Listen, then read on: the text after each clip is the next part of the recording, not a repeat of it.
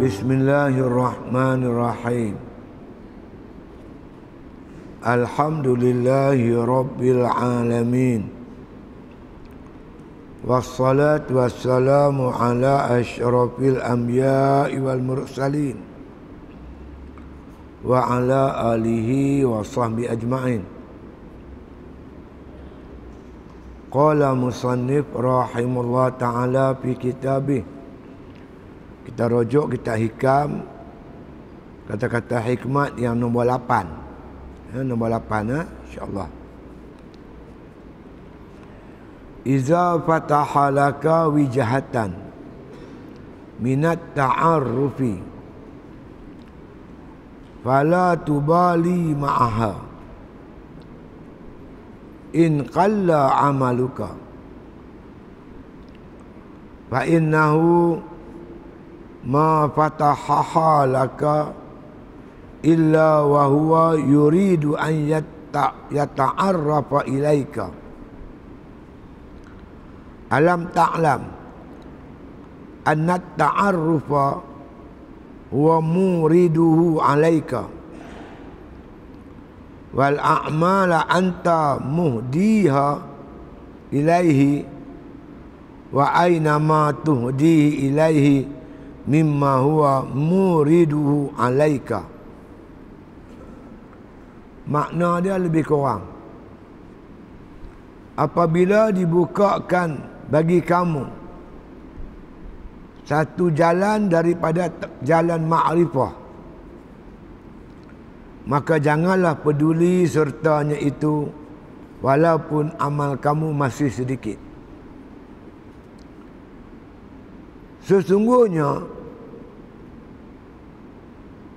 tiada membukakan oleh Allah Ta'ala bagimu pintu makrifah itu melainkan bahawa dikehendakinya Allah akan engkau mengenal akan dia. Adakah tidak engkau mengetahui sesungguhnya makrifah itu barang yang datang daripada Allah kepada engkau? Dan amalan-amalan yang engkau hadiahkan kepadanya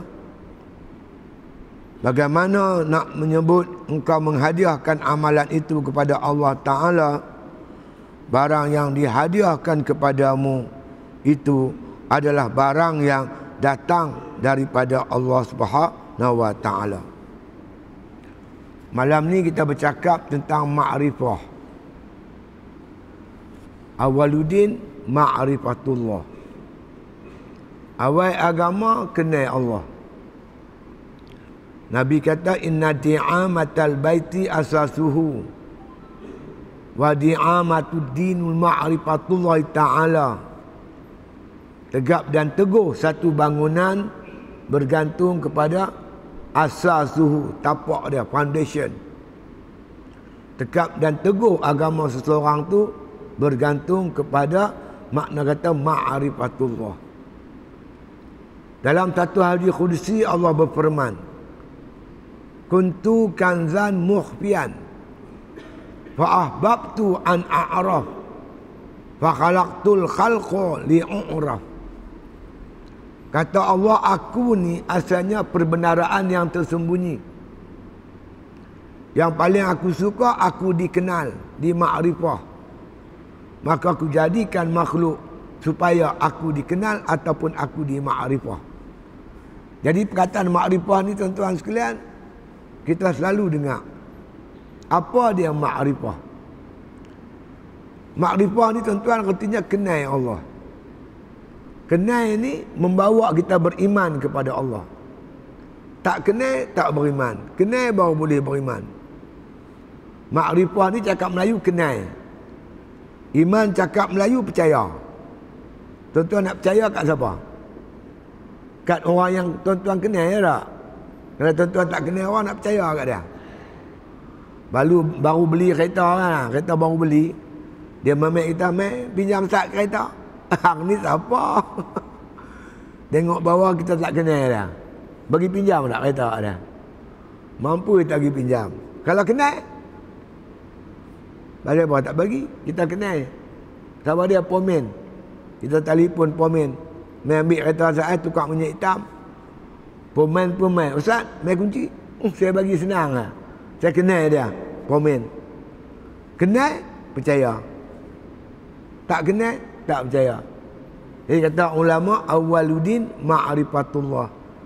Awal-awal agama kenal Allah. Dengan mengenai Allah itulah kita beriman dengan Allah Subhanahu wa taala. Kita kena ingat. Kita besok masuk kubur besok, malaikat nak tanya. Soalan pertama apa dah? Siapa Tuhan kamu? Kalau agak-agak kita tak kenal boleh jawab tak? Tak kenal. Kenal insya-Allah boleh jawab. Tak kenal tak jawab. Orang mai ni, masjid ni. Assalamualaikum. Salam. Tanya lagi, ya. Siapa tu imam masjid ni? Tu imam. Ustaz Soleh. Anak sulungnya nama Mat. Anak bungsunya nama Mit. Menantu dia nama Mut. Dia jawab macam misinggan tu. Sebab dia dia kenal dia tak? Kalau tak kenal, Tuan tanya boleh tak? Boleh. Siapa tu imam masjid ni? Eh, kalau tak silap saya, ada mana nak berapa? Apa nama, apa nama, apa nama, apa? Esok kalau orang tanya kita, malaikat tanya, siapa Tuhan kamu? Kalau kita kenal, Allahu Rabbi. Tak kenal, eh, kalau tak silap saya, ha. Apa tanda kita kenal Allah? Allah ni siapa? Tuhan kita. Allahu Akbar, Allahu Akbar. Sebut nama Allah, dia kenal. Itu Allah, Tuhan dia. Jadi Allah panggil kita main masjid. Hayya ala salah. Orang yang betul-betul kenal Tuhan, dia akan main masjid. Sebab yang panggil dia tu Allah. Allah panggil dia main semayang. Rukuklah diri sendiri. Kan? Dengar suara panggilan Allah Ta'ala kita buat tak peduli. Kita ni orang betul-betul kenal ke tak betul-betul kenal Allah Ta'ala. Jadi tuan-tuan yang dirahmati Allah Ta'ala sekalian. Mengikut kata ulama usuluddin. Seperti yang ditulis oleh Tuan Husin dalam kitab dia. Dia kata kenal Tuhan ni tiga perkara. Kalau tak kenal. Makrifah ni lawannya jahil. Jahil ni kufur. Kenal ni iman. Kalau jahil tak boleh. Jahil ada dua tuan-tuan. Jahil basit, jahil murakkab. Jahil basit tak tahu apa. Langsung tak tahu. Sifat 20 pun tak tahu apa pun tak tahu. Sifat yang wajib bagi Allah tak tahu, sifat mustahil bagi Allah, sifat harus bagi Allah tak tahu apa. Ini nama jahil basit. Jahil murakkab, jahil yang tersusun antara dua jahil. Pertama dia jahil, yang kedua dia tak tahu dia jahil dipanggil jahil murakkab laqad kafara allazina kafaru iz qalu inna Allah salisu salasa telah kafirlah orang kafir Kristian tu bila mereka mengiktikadkan Tuhan salah satu dia pada tiga. Pahaman trinity. Dia yakin Nabi Isa tu anak Tuhan. Tapi keyakinan dia tak betul. Itu nama jahil murakkab. Ha, nama jahil tu jahil murakkab. Pertama dia jahil, kedua dia tak tahu dia jahil. Yang dikatakan makrifah ni kata Tuan Husin, yang pertamanya al-jazmu. Iktiqad mesti jazam. Keyakinan kita mesti jazam, mesti putus. Innamal mu'minuna allazina amanu billahi wa rasulihi summa lam yartabu. Dikatakan orang beriman tu beriman dengan Allah kemudian tak ragu-ragu. Kalau ada ragu-ragu syak zan dan waham iman dia tak sah. Syarat iman mesti sum malam yartabu. Jangan ragu-ragu. Yakin sepenuh hati Allah tu ada. Bersifat dengan sifat kesempurnaan. Yakin sungguh-sungguh. Tanpa syak, zan dan waham. Ha, itu yakin. Namanya ma'rifah. Yang kedua, yang kita yakin mesti betul bertepatan dengan akidah ahli sunnah wal jamaah. Yang ketiga kena ada dalil. Dalil nakli dan dalil akli.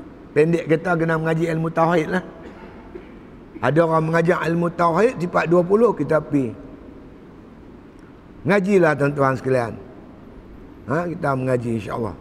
Jadi iman ni bila kita yakin tentang sifat ketuhanan ni kita ada ada iman mengikut ulama usuluddin. Tapi iman ni pula tuan-tuan dia ada iman ilmu, iman ayyan, iman hak, ilmu yakin, ainul yakin, hakul yakin keyakinan ni berbeza-beza. Saya nak buat satu contoh tuan-tuan. Allah sebut sifat orang yang iman sempurna dalam Quran. Allah berfirman innamal mu'minun innamal mu'minuna allazina iza zukirallah wajilat qulubuhum orang beriman yang sempurna iman dia sebut nama Allah gementak hati dia. Tu betul-betul iman. Iman memang power punya iman. Sebut nama Allah gementak dung dung dung dung hati tu. Ada tak kat kita? Tok Bilal azan derai pula tu. Pembesar suara semua ada. Allahu Akbar. Sebut nama Allah. Ada tak? Dung dung dung ada tak tak ada ano hmm, tak ada tak ada Sebut nama Allah tak gementak hati. Sebut nama SB, SB, SB. Tadi yang tahu mat aku makan roti canai ke dia tu. Aku tengok SB Hetman, dia cari hang. SB mai tanya nama hang. Mat, mat dekat-dekat muka dia berubah tu eh. Dia SPRM, oh lagi ya. lagi dah takut. Ha, itulah ukuran iman kita. Belum sampai lagi tahap yang sepatutnya tuan-tuan. Banyak lagi ciri-ciri orang yang beriman. Orang beriman ni dia kasih pada saudara-saudara dia macam dia sayang diri dia sendiri. Macam mana dia sayang saudara dia macam itulah dia sayang diri dia. Ini sifat-sifat orang yang beriman antara ciri-ciri dia. Jadi sahabat-sahabat sekalian, kita kena usaha.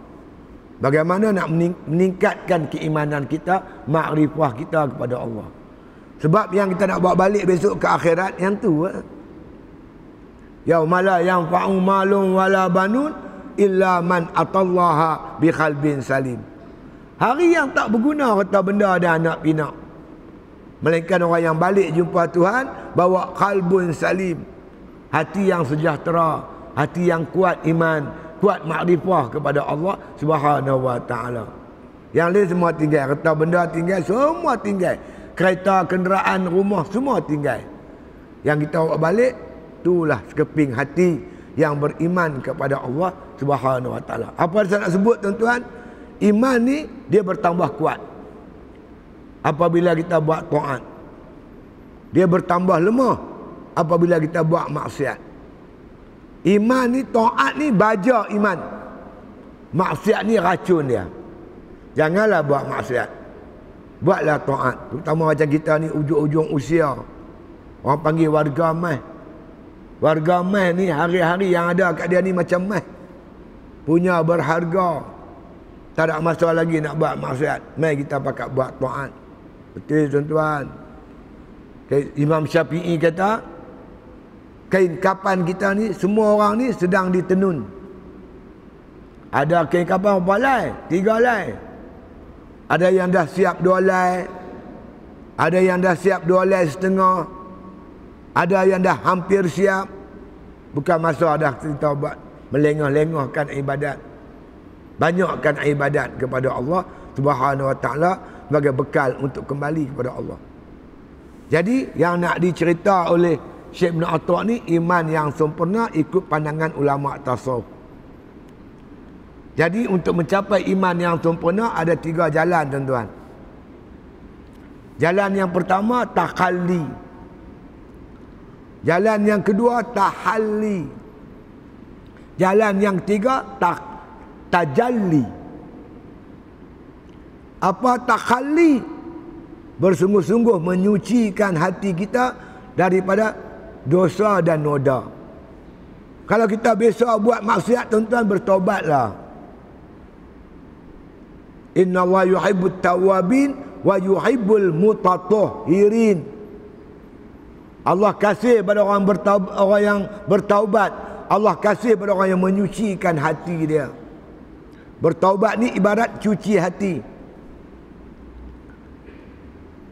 Taubat daripada segala sifat-sifat mazmumah. Antaranya tuan-tuan takabur. Buang takabur. Jangan duk pakai sifat takabur. Hasad dengki. Buang. Nah, ria, ujub. Ini semua disebut oleh ulama sufi sebagai syirik khafi.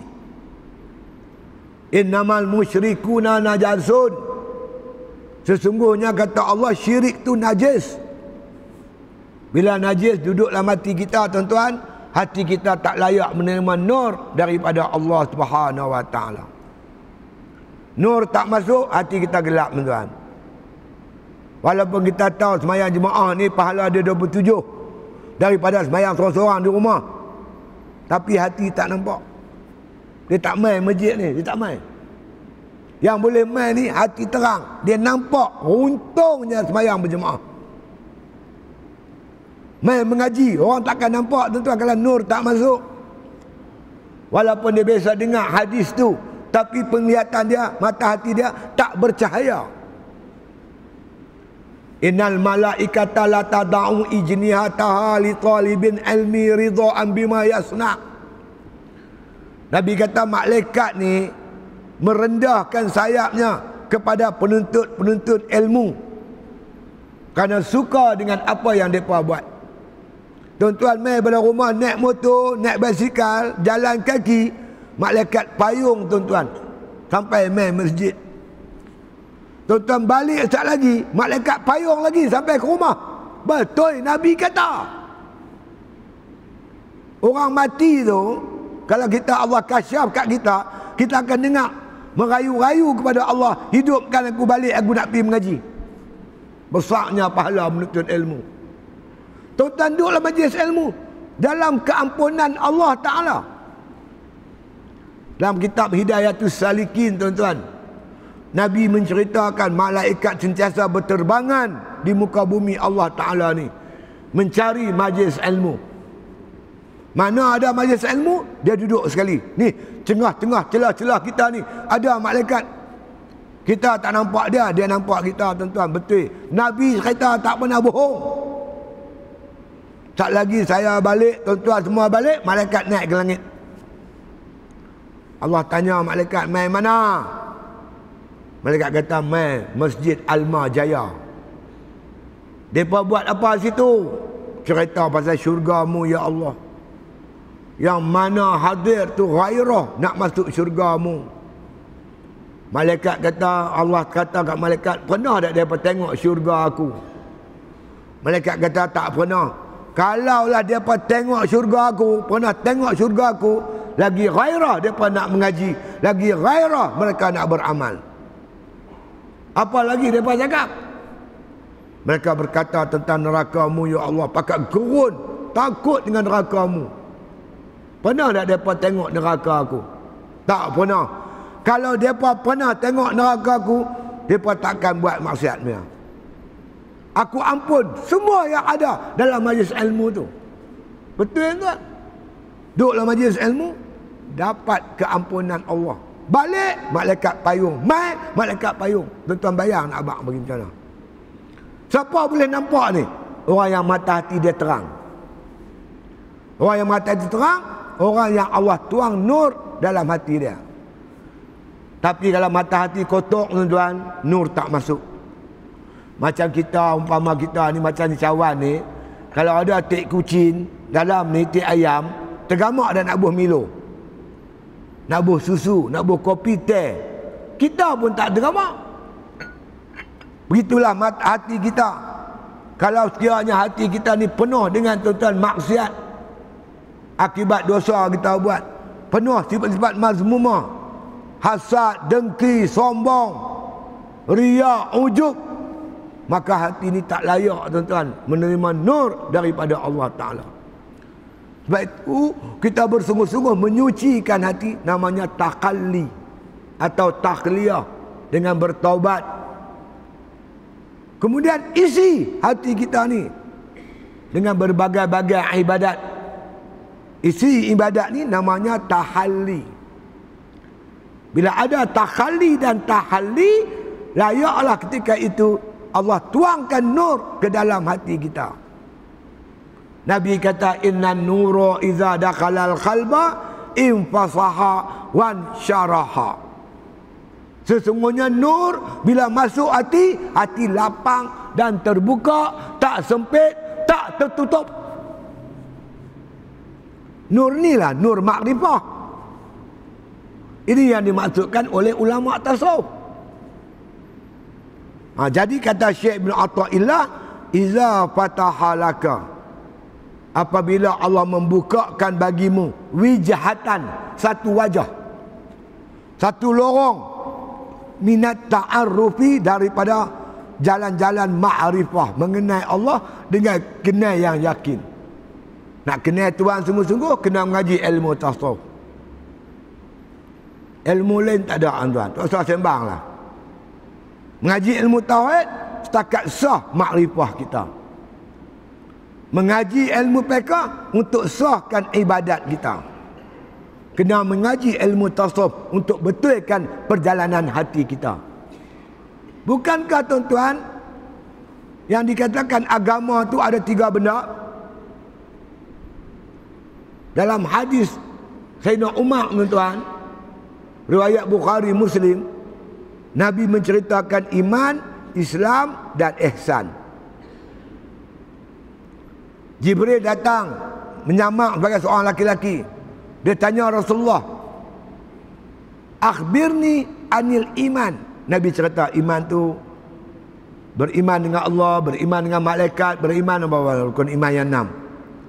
Jibril tanya lagi, "Khabar ke aku apa itu Islam?"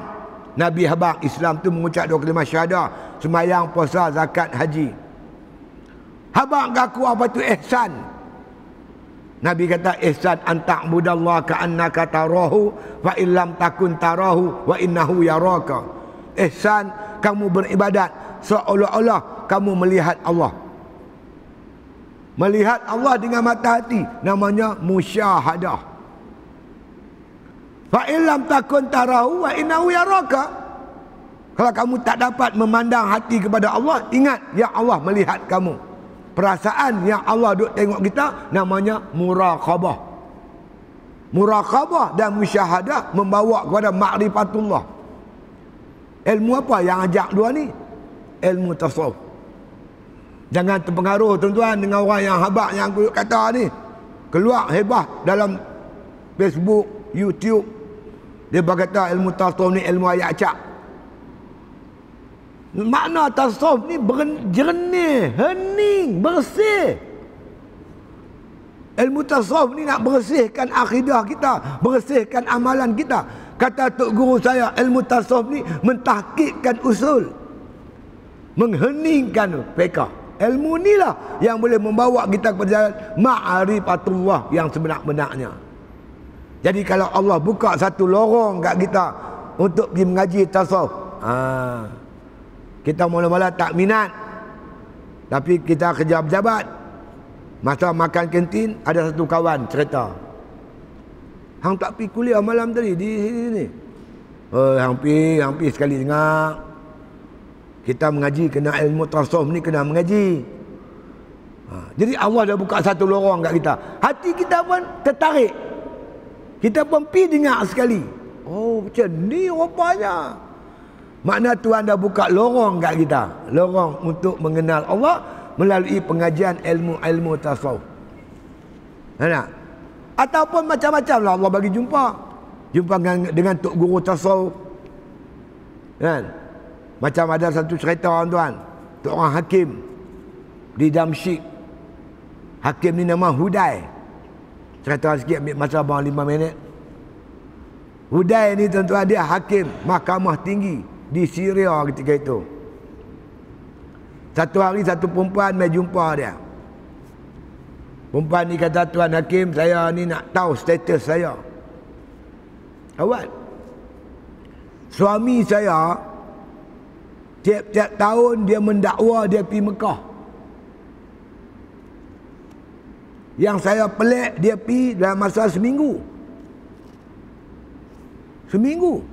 Damsyik Syria hang nak pi Mekah paling kurang dua minggu perjalanan, pi balik sebulan. Pi balik paling kurang balik paling cepat sebulan. Kerja haji lagi, umrah lagi. Dia mendakwa dia pi Mekah kerja haji dalam masa seminggu.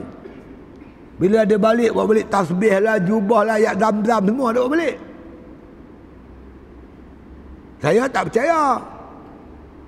Dia kata kalau aku tipu hang jatuh talak.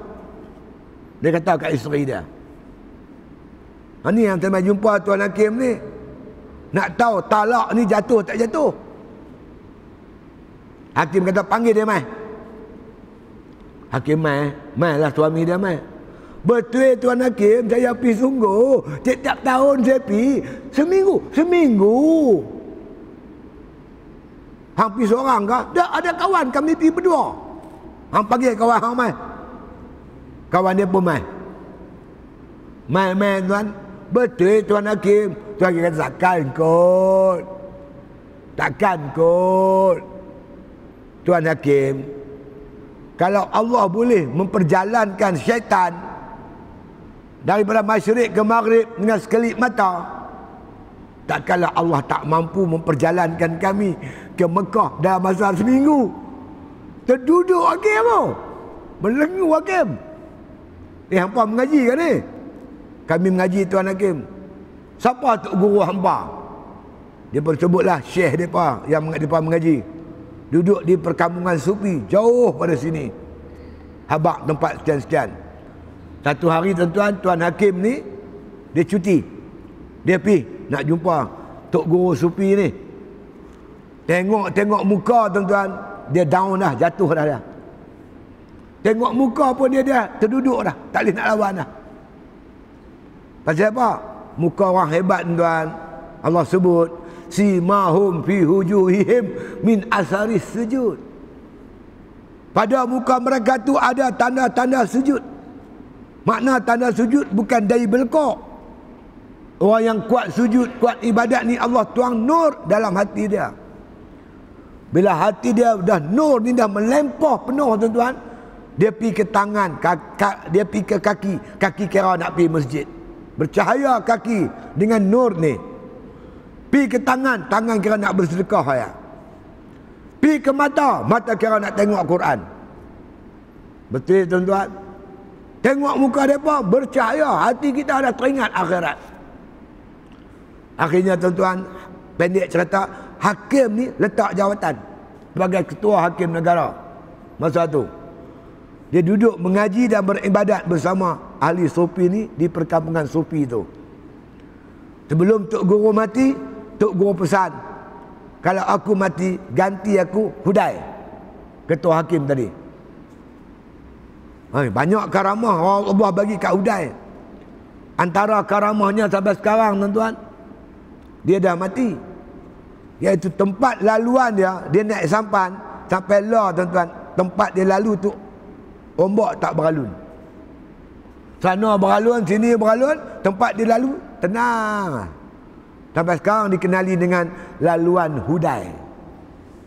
Ha, tu cerita-cerita tu kita dengar. Ni jalan makrifah. Hudai tadi ni dia dia mula-mula dia tak tak ni pun dengan ilmu tasawuf. Tapi bila mai orang mengadu kat dia gitu, dia pergi jumpa tok guru, terbuka jalan. Jalan makrifah kat dia. Kan?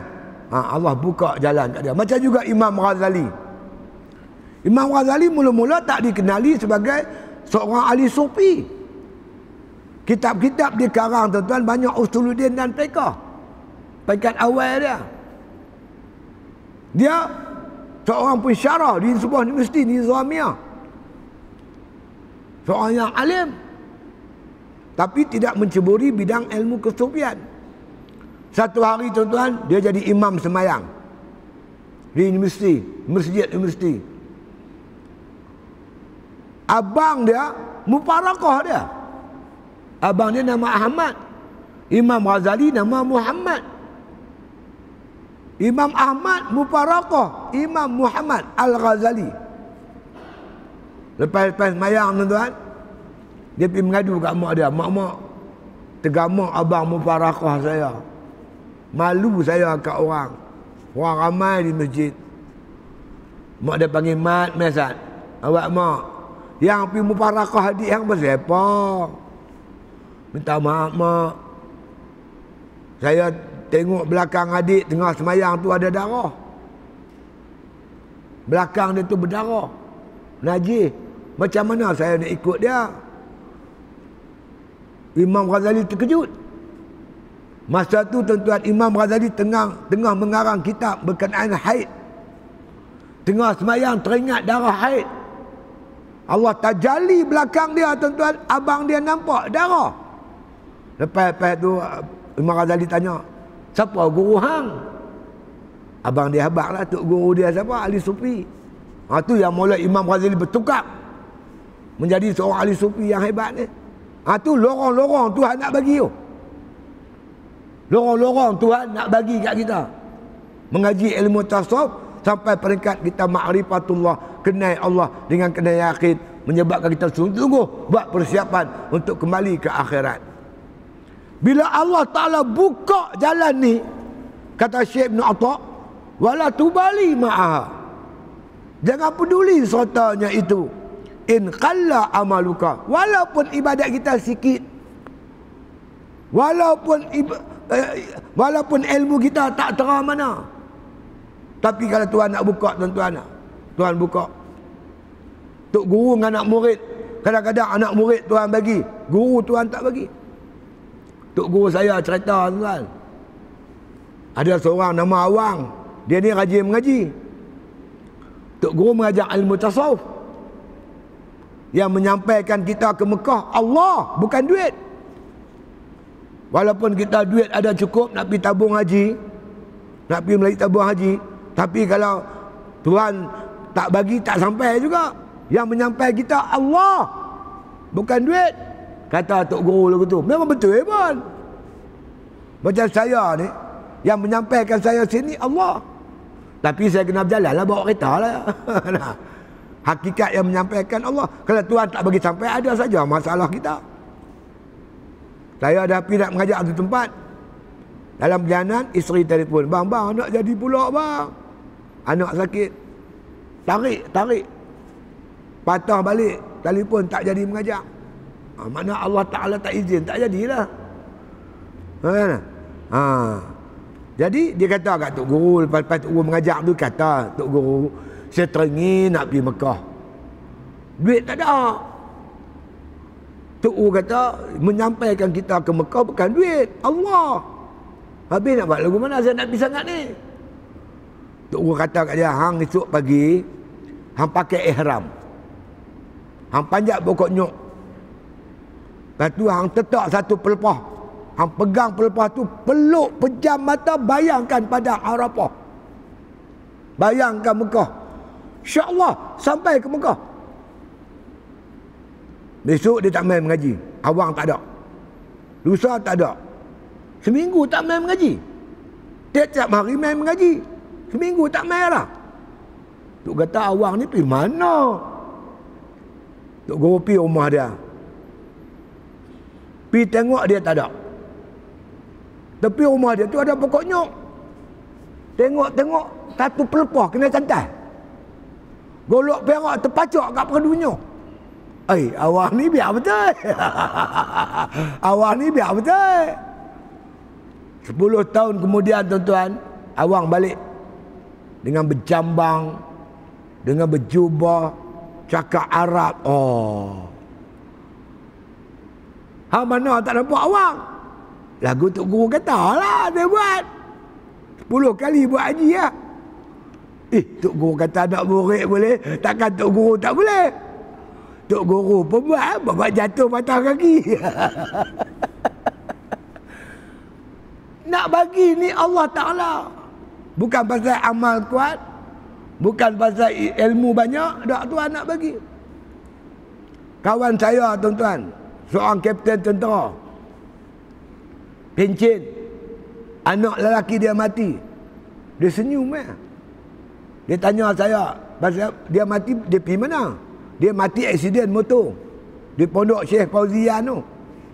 Dia pergi mana? Dia bawa ustaz pergi mengajak. Di pondok Langgak. Pak dia kata apa? Alhamdulillah. Dia boleh terima dengan tenang. Kawan saya seorang lagi, orang perleh. Baca kitab hikam. Anak dia mati dia meraung tuan. ah, dia meraung, menangis. Ni Allah bagilah tuan-tuan tak sama. Lepas tu Syekh Ibn Atta'illah ingatkan kita jangan peduli wala tubali. Jangan peduli maaf sertanya itu. In khalla amaluka walaupun amalan kamu sikit. Jalan biasanya begitu. Takali, tahali, baru tajali. Itu jalan proses biasa. Tapi Tuhan boleh buat apa saja. Apa saja Tuhan boleh buat. Kalau Tuhan nak bagi kepada kita jalan-jalan ma'rifatullah ni. Ha tu dia. Fa innahu maka sesungguhnya ma'rifah tu ma fataha laka. Oh, ma ni manafi. Fa innahu sesungguhnya ma fatahalaka tidak dibukakan bagi kamu akan pintu makrifah itu. Illa melainkan wa huwa yuridu dia Allah taala menghendaki an yata'arrafa ilaika mengenal dia. Bila Tuhan nak kita mengenal dia Tuhan nak kita beriman dengan dia Tuhan nak kita makrifatullah dengan dia maka dia buka pintu makrifah kat kita. Dia tuangkannya nur. Jadi usaha kita lalui proses takalli dan tahalli. Macam di Allah berfirman kepada Nabi Musa ya Musa fariq li baitan li askuna fi.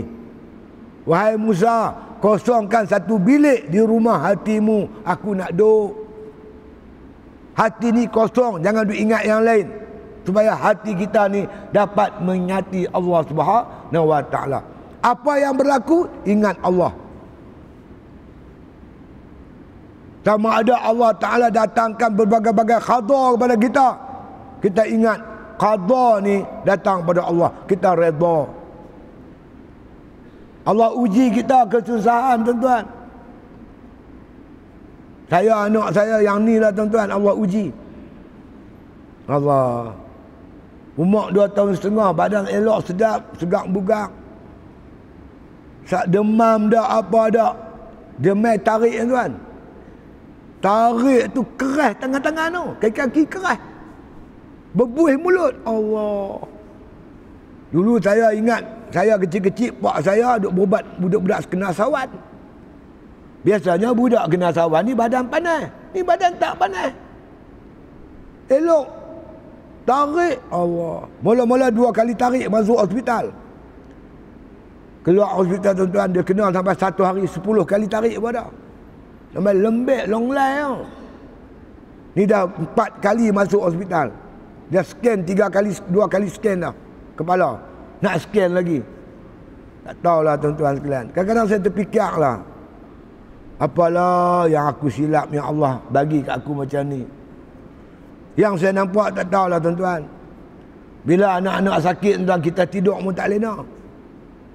Ni balik malam ni kita sampai rumah pukul paling awal ke 12. Pukul 12 pukul 12 pukul 1 kita tidur sebelah dia. Kita tidur ni macam tidur tidur ayam orang panggil. Nak jerak pun tak berani takut kita tengah tidur dia tarik lagi. Kita tak sedap. Saya, isteri saya tidur tak lena. Tuan-tuan. Gamak-gamak ni lah mak pak kita rasa bila kita sakit dulu. Macam yang kita rasa hari ni. Tak boleh lena bila anak sakit. Kita sakit dulu pun macam tu lah. Mak pak kita rasa lagu tu lah. Mungkin Allah Ta'ala nak suruh kita ni. Kenang baik-baik jasa mak dan bapak kita. Sama ada mereka masih hidup atau mereka dah mati. Kalau mereka hidup, buatlah baik-baik dengan mereka. Wala takul lahuma ufin. Jangan kata, eh, uh, eh, uh, merenjah tak boleh. Tuan-tuan, jangan hantar dia pergi rumah orang tua. Jangan. Belah dia. Zaman kita sekarang ni tuan-tuan orang buat mak macam bola sepak, pak. Tahu bola sepak, passing sana, passing sini. Biarlah dia mati dalam keadaan jiwa yang tenang. Manjailah dia macam dia manjakan kita. Kalau boleh suap nasi kat dia macam dia suap nasi kat kita. Kalau boleh kita mandikan dia macam dia mandikan kita. Balas jasa depa tuan-tuan. Jangan kita buat kasar dengan depa. Kalau ditakdirkan mereka telah meninggal dunia, ingat depa selalu selalu berdoa untuk ibu ayah kita. Depa ni laksana orang yang lemah di lautan. Terkapai-kapai minta tolong kita di darat ni. Ingat selalu mak pak kita tuan-tuan. Buat amalan ya Allah Tuanku mudah-mudahan dengan amalan aku ni mudah kau terima tolonglah mak bapak aku. Ha, doa dia selalu insya-Allah. Jadi apa yang Tuhan jadikan tu mungkin ada hikmah, tak tersia. Semua ada hikmah. Mungkinlah ha? Allah Taala nak macam tu. Wallahu alam. Ha, ha tu dia. Jadi bila Allah Taala buka kat kita lorong-lorong untuk mengenai dia sama ada dengan beramal atau dengan belajar dan sebagainya. Ha, itu dia. Ingat bahawa ini semua anugerah daripada Allah Subhanahu wa taala. Syukur banyak-banyak. Wa wa yuridu an yata'arrafa ilaika. Allah yang nak kita kenal dia. Bila kita kenal Allah tuan kita tak teramak melewat-lewatkan waktu semayang. Kita tak mau dah semayang seorang-seorang, nak semayang berjamaah. Sebab ni Allah suruh, Nabi suruh. Kita nak baca ayat Quran. Dulu kita tak pernah baca Quran. Ni mula dah berjinak-jinak dengan Quran. Orang yang kenal Allah, dia akan jinak dengan Allah. Dia tak? Biasa tengok sarkas tak? Sarkas. Saya kecil-kecil dulu mak saya bawa tengok sarkas. Antara yang ada dalam sarkas tu rimau. Ada gajah. Hei, rimau ni yang memin tuan. Dia cekak kita mampu. Tapi tuan dia tuan-tuan bagi bola kat rimau lagi. Rimau balik balik bola, rimau boleh main bola. Buat lagu tu, rimau angkat kaki. Buat lagu ni, rimau turun kaki. Gitu juga gajah. Dia ikut arahan tuan dia. Pasal apa? Dia kenal tuan dia. Cuba kita try pergi buat lagu dekat rimau. Rimau tampak mampu tak? Pasal apa? Pasal dia kenal. Bila kenal, dia jinak dengan Tuhan dia. Kita kalau kenal Allah Ta'ala, kita jinak dengan Allah Tuhan. Sebab kita yakin, kita makan. Allah bagi kita makan. Kita sehat, Allah yang bagi kita sehat. Nikmat Allah ni tuan-tuan, tak terhingga kita nak hitung.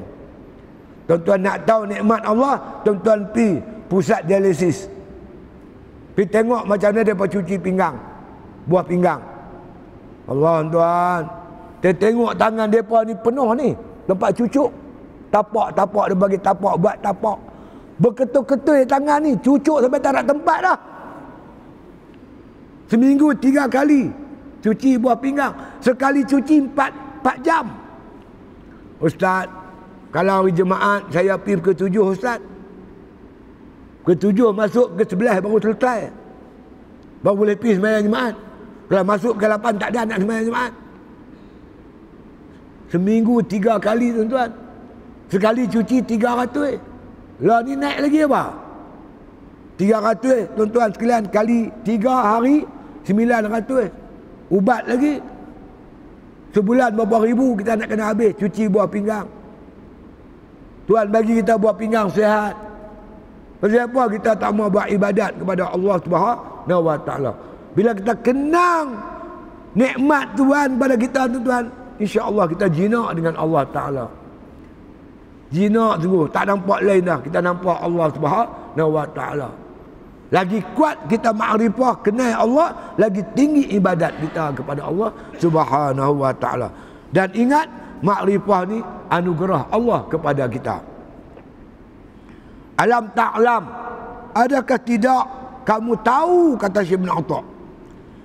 Annat ta'arrufa bahwanya ta'aruf atau ma'rifah ini huwa muriduhu alaika itu anugerah Allah kepada kamu pemberian Allah Saya bersembang dengan kawan-kawan tuan-tuan yang beragama Islam tapi asal dia bukan Islam. Eh payah tuan-tuan. Di pondok saya tu ada mu'alaf. Kesenang nak masuk Islam kalau mak pak dia kapiak. Eh payah. Kita beranak-beranak main Islam dah. Mak pak kita Islam. Duduk dalam masyarakat Islam. Nikmat yang paling besar yang Allah bagi. Tak teringinkah kita nak syukur di atas nikmat Allah subhanahu wa ta'ala. Lain syakartum la azinannakum. Kamu syukur, aku tambah. Syukur nikmat Islam kita beribadat, kita mengaji. Buat ibadat kepada Allah Ta'ala. Allah sediakan nikmat melimpah ruah di akhirat besok. Allah bagi nikmat lagi hebat. Nal ladzina amanu wa amilus solihati kanat lahum jannatul firdausi nuzula qalidina fiha la yabghuna anha haywala Qul law kana al-bahru midadan li kalimati rabbi lanafidal bahru qabla an tanfada kalimatu rabbi walau ji'na bimislihi madada Sesungguhnya orang yang beriman dan beramal soleh bagi mereka syurga firdaus. Mereka akan Allah masukkan dalam syurga firdaus. Qalidina fiha abada. Mereka kekal dalam syurga tersebut La yabghuna anha haywala. Dia tak teringin nak keluar dah. Siapa masuk syurga, tak mau keluar dah. Nikmat cukup hebat tuan-tuan di syurga. Tak teringin nak keluar. Macam mana nikmat itu? Qul kata oleh Muhammad, "Lau kana al-bahru midadan li kalimati rabbi, lanafidal bahru qabla an tanfada kalimatu rabbi, walau ji'na bimislihi madada." Kalaulah lautan itu kami jadikan dakwat tinta.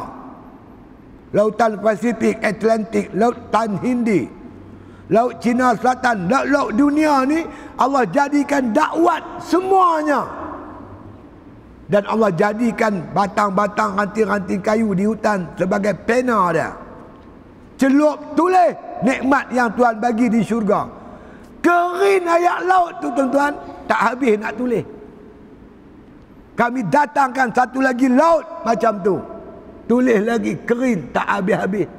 Itulah nikmat yang Tuhan nak bagi kepada kita tuan-tuan. Yang Tuhan nak bagi susah payah kita beribadat di dunia ni. La in syakartum la azidannakum. Kamu syukur aku tambah lagi. Betul tuan-tuan. Wala in kafartum inna azabi la syadid. Kalau kamu kufur kamu jaga azab aku amat pedih. Azab Allah tak boleh nak cerita lah tuan-tuan. Tak berbaloi. Saya ajak diri saya tuan-tuan mai kita buat ibadat banyak-banyak. Sebelum kita dijemput oleh Allah Subhanahu wa taala. Ibadat kita ni kata tok guru saya macam kiambang. Dalam ayat ayat rendah kiambang rendah. Ayat tinggi kiambang tinggi. Rendah makrifah kita rendahlah ibadat kita. Tinggi makrifah kita tinggilah ibadat kita. Mai mengaji ilmu tasawuf macam mana kita nak nak mempertingkatkan makrifah kita kepada Allah Subhanahu wa taala. Cerita dia panjang. Ha tu dia. Habis dah makna kalau kita faham bab tu maka Syekh Ibn Atta peringatkan kita wal a'malu. Bermula amalan yang kamu buat ni bila kita kenal Allah, kenal lagu mana? Antara yang kita tahu, amalan-amalan yang kita buat. Anta muhdiha ilaihi. Adakah ibadat yang kamu buat ni, kamu nak hadiah kepada Allah? Ah, banyak orang kata-kata aku buat ibadat hadiah kat Tuhan. Benarnya tak betul. Allah yang hadiah kat kita. Bukan kita hadiah kat Tuhan. Yang kita boleh buat ibadat, Allah bagi taufik, Allah bagi hidayah dengan taufik dan hidayah Allah lah kita boleh buat ibadat. Sebab tu kita kena syukur kepada Allah yang bagi kita buat ibadat. Jangan duk kata dengan kederat aku, ilmu aku, kepandaian aku, aku-aku tu ujub. Itulah dia ujub. Kita tak mau ujub. Kita nak ingat ibadat yang kita buat ni semata-mata makna kata anugerah Allah. Qul bi fadlillah wa bi rahmatihi kata oleh Muhammad ibadat yang kamu buat ni semata-mata anugerah Allah dan kasih sayang Allah. Bila kita boleh buat ibadat kita faham Tuhan dah menganugerah kepada kita ibadat. Bila kita buat ibadat kita faham ini kasih sayang Allah Taala kepada kita. Bila Allah sayang pada hamba dia dijinak-jinakkan hamba itu dengan ibadat. Hati nak konak nak buat ibadat. Tu tanda Tuhan sayang kalau Tuhan tak benci kat kita tuan-tuan dia sibukkan kita dengan benda-benda lain. Tak nampak pun tangga masjid. Tak ada hati nak main masjid. Itu tanda Tuhan benci kat kita. Bila Tuhan sayang kita maka didorong kita ke arah ibadat kepadanya. Jadi ibadat ni hadiah Allah Ta'ala kepada kita. Wa aina ma tuhdi ilahi mimma huwa muriduhu alaika bagaimanakah kamu nak kata engkau yang menghadiahkan kepada Allah ibadat? Sedangkan ibadat itu merupakan anugerah yang didatangkan oleh Allah kepada kamu. Ha, lebih kurang macam itulah tuan-tuan. Ha, berkaitan dengan ma'rifatullah. Kesimpulan kita malam ni kita dah ada iman. Kita yakin rukun iman yang enam. Cuma nak kuatkan lagi iman. Macam saya kata iman ni kuat tuan-tuan dengan taat. Dia lemah dengan sebab maksiat. Mari kita sungguh-sungguh bermujahadah perbanyakkan ibadat kita dan jauh segala maksiat. Mudah-mudahan kita dianugerahkan oleh Allah makrifat yang sempurna insya-Allah. Bawa sampai mati ha? beriman dengan Allah sungguh-sungguh ni bawa sampai mati wala tamutunna illa wa antum muslimun jangan kamu mati melainkan sebagai seorang Islam insyaallah di salah satu kut yang mampu saya sampaikan malam ni mudah-mudahan tuan-tuan sikit sebanyak memberi manfaat kepada kita bersama insyaallah macam biasalah tuan-tuan saya ada barang-barang jualan di luar tu untuk bantu pondok saya antara yang saya bawa tuan-tuan sekalian iaitu buah hulu buah hulu banyak Mereka kata lah Ustaz Sidik tu ceramah keras. Tapi bau dia lembut. Hampa tak percaya hampa terai tengok. ha. Yang kedua sekali lagi saya merayu untuk menyiapkan komplek pondok dan tahfiz saya di Pulau Pangkok. Jadi kedudukan dia di Teluk Nipa. Tanya driver teksi mana pondok Ustaz Sidik semua depa. Depa kenal lah, depa hantar pi. Yang dah siap tentu sebuah surau dah siap. Dua buah tandas muslimin muslimat pun dah siap. Dan sebuah kantin pun dah siap. Jadi kita ada enam biji rumah guru yang kita tengah bina. Yang yang tiga buah tu hampir-hampir siap lah. Mungkin 10% lagi siap. Tapi yang tiga lagi baru separuh siap. Ha, yang besarnya tuan-tuan nak bina asrama dan kelas pelajar. Kita baru siapkan dia punya tapak. Semua konkrit semua siap tiang baru naik dinding tak naik lagi bumbung tak naik lagi yang ni yang belanja yang agak besar tuan jadi malam ni sekali lagi saya merayu pada tuan-tuan yang ingin berwakaf bolehlah berbuat demikian. Dengan berjumpa saya atau masukkan sumbangan tuan-tuan dalam tabung saya tu khusus untuk pembinaan. Uh, Ma'had An-Nur Madrasah An-Nur di Pulau Pangkok insya-Allah. Jadi ucap terima kasih dan minta maaf tak dapat hadir dua tiga program sebab anak ni sakit nak buat lagu mana kan? Ni pun saya main ni pun masih ada di hospital doktor duduk bincang macam mana nak scan lagi sekali dia kata. Nak pakai scan kerajaan ni lambat. Kadang makan masa Q orang ni saya pergi ambil darah. Saya tiga bulan sekali kena pergi cek darah. Saya kena stroke. Tadi saya pergi tuan pukul 9 pagi nak ambil darah. Pukul 12 aku dapat ambil. Dapat nombor 92 saya sampai-sampai pagi. Nombor 40 dah.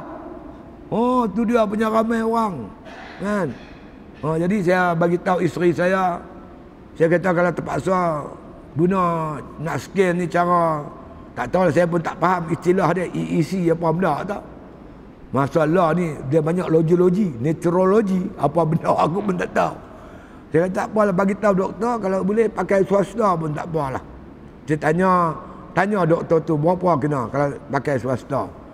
Kalau boleh kita nak cepat. Kesian tengok dia tarik tu, ish, saya tak terima tengok. Jadi doktor nak bagi ubat sesuai dengan kesan penyakit tu. Apa jenis penyakit baru ubat yang sesuai dengan dia. Jadi nak tahu sesuai tak sesuai tu, sakit apa, dia kena scan. Ha, scan ni lah. Hari tu saya buat tuan-tuan, nama dia isi apa dah. Scan, dah hantar main Pulau Pinang. Di Perak tak ada nak nak nak nak nak nak baca tu apa benda penyakit dia tu. Di Pulau Pinang pun ada. Maka masa tiga bulan tuan, doktor kata tiga bulan. Tiga bulan apa budak duk sakit ni? Depan-depan doktor jadi. Di doktor telefon Pulau Pinang minta tolong cepat segera kan. Ha, keluar dia bagi ubat dah. Bagi-bagi ubat tuan-tuan. Nampak kurang dah banyak. Baru ni jadi balik. Dia kata kena scan pula. tak tahu lah saya pun tak kerti. Ha, ni makna kata ujian Allah lah kepada kita. Kan? Sakit pun daripada Allah, sihat pun daripada Allah. Jadi kena sabar banyak-banyak ada macam mana. Di samping kita berusaha lah bertunggu-tunggu, mudah-mudahan bertemu dengan ubat dia insya-Allah. Itu sajalah untuk malam ni. Mudah-mudahan sikit sebanyak diberi manfaat oleh Allah Taala kepada kita semua. Bismillahirrahmanirrahim. Alhamdulillahi Rabbil Alamin والصلاة والسلام على أشرف الأنبياء والمرسلين وعلى آله وصحبه أجمعين. اللهم أحسن عاقبتنا في الأمور كلها وأجرنا من خزي الدنيا وعذاب الآخرة. اللهم لا تسلط علينا بذنوبنا من لا يخافك ولا يرحمنا. اللهم اجعل خير أيامنا يوم نلقى وأنت راض عنا. Waktim bisaliyati amalana. Tawafana muslimin. Wa alhiqna bisalihin Waqfir lana wali walidayna Wali masyaikhina walil muslimina ajma'in. Subhana rabbika rabbil izzati amma yasifun. Wasalamun alal mursalin. Walhamdulillahi rabbil alamin.